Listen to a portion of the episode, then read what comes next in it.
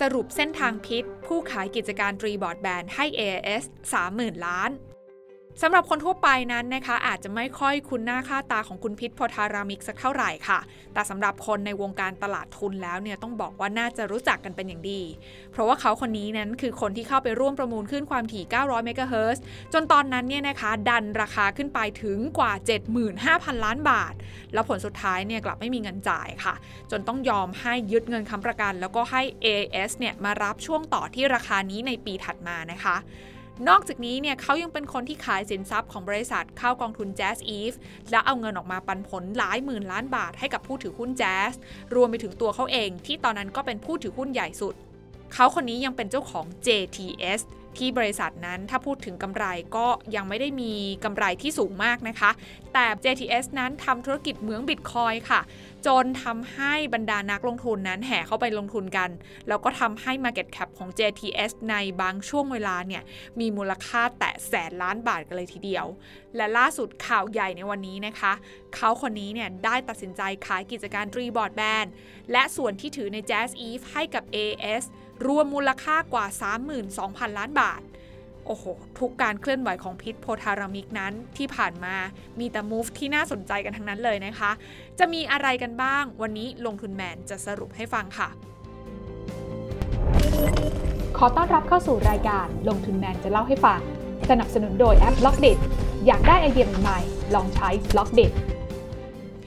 รู้ไหมคะว่าแต่เดิมนั้นบริษัท JAS นั้นมีความเกี่ยวข้องกับ TT&T ที่ในวันนั้นเนี่ยขอใบอนุญาตมาทำธุรกิจโทรศัพท์พื้นฐาน แล้วก็เกิดปัญหากันจนทำไม่สำเร็จนะคะ แต่สุดท้ายเนี่ยทางแจ๊สนั้นก็มีการแตกบริษัทใหม่ออกมา เป็นชื่อ Triple T Board Brand สังเกตว่าชื่อก็จะคล้ายๆกันนะคะ แต่ต่อมาเนี่ยตัว Triple T Board Band นั้นก็ออกมาทำบอร์ดแบนในชื่อใหม่ว่าตรีบอร์ดแบนนั่นเอง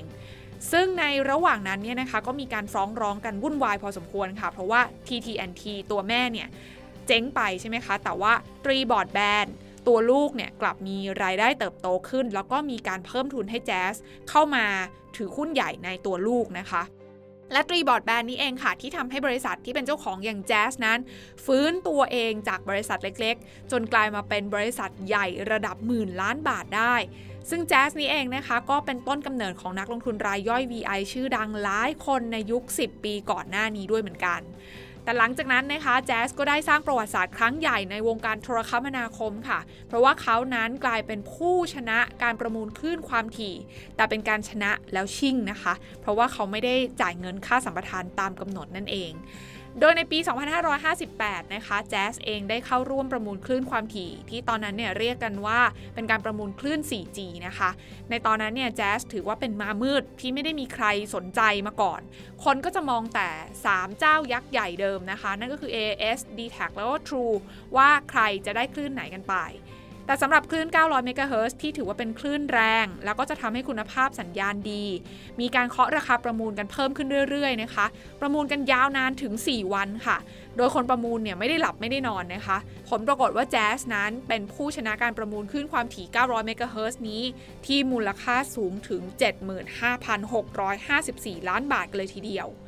และถ้าใครยังจำกันได้นะคะ ในเวลานั้นเนี่ยต้องบอกว่าหุ้นเทลโคหรือว่าหุ้นโทรคมนาคมทั้ง AS True และ d t แทเนี่ยตอนนั้นเนี่ยก็ปรับตัวร่วงกันระนาวเลยนะคะ รวมถึงหุ้นแจ๊สเองด้วยก็ปรับตัวร่วงลงมาเช่นกัน เพราะว่านักลงทุนในเวลานั้นต่างกลัวกันค่ะว่า แจ๊สเนี่ยจะเอาเงินจากไหนมาจ่าย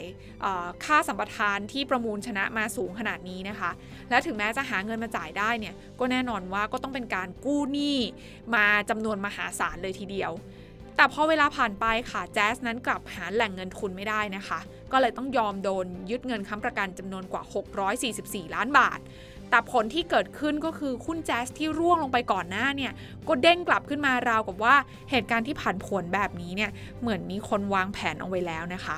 นั่นก็เป็นมหากราบหนึ่งนะคะ ในช่วงของการประมูลขึ้นความถี่ 4G นะคะ แต่ยังมีอีกค่ะ เรื่องทีเด็ดต่อมาก็คือแจ๊สนั้นได้ใช้วิธีการขายสินทรัพย์ เข้ากองทุนโครงสร้างพื้นฐานที่มีชื่อว่า Jazz Eve นะคะ โดยคำว่าสินทรัพย์เนี่ยก็คือเส้นใยแก้วนำแสง หรือที่เราเรียกกันว่าไฟเบอร์ออปติก โดยมีการขายเข้ากองทุนเป็นรอบๆนะคะ ซึ่งล่าสุดนั้นก็มีทรัพย์สินเส้นใยแก้วนำแสงความยาวรวมกันกว่า1ล้าน6 8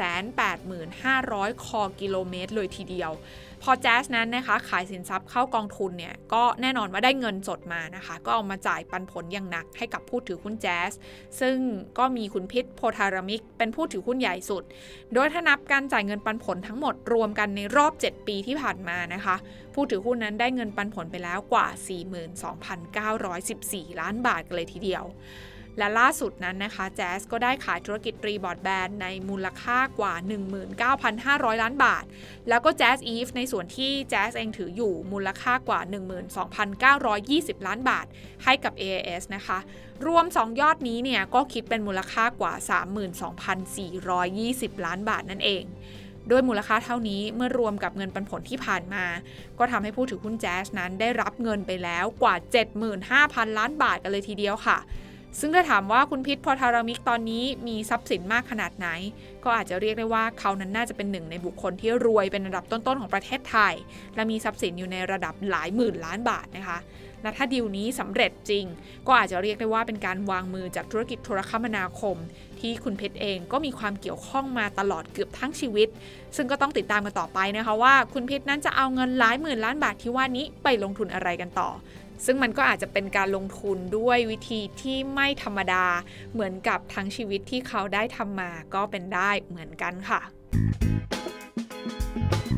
ลงทุนในความรู้ไม่มีความเสี่ยง ผู้ลงทุนควรกดติดตามลงทุนแมนได้ในทุกช่องทาง เริ่มจาก Subscribe และกดกระดิ่งช่อง YouTube ของลงทุนแมนไว้ ตอนนี้เลย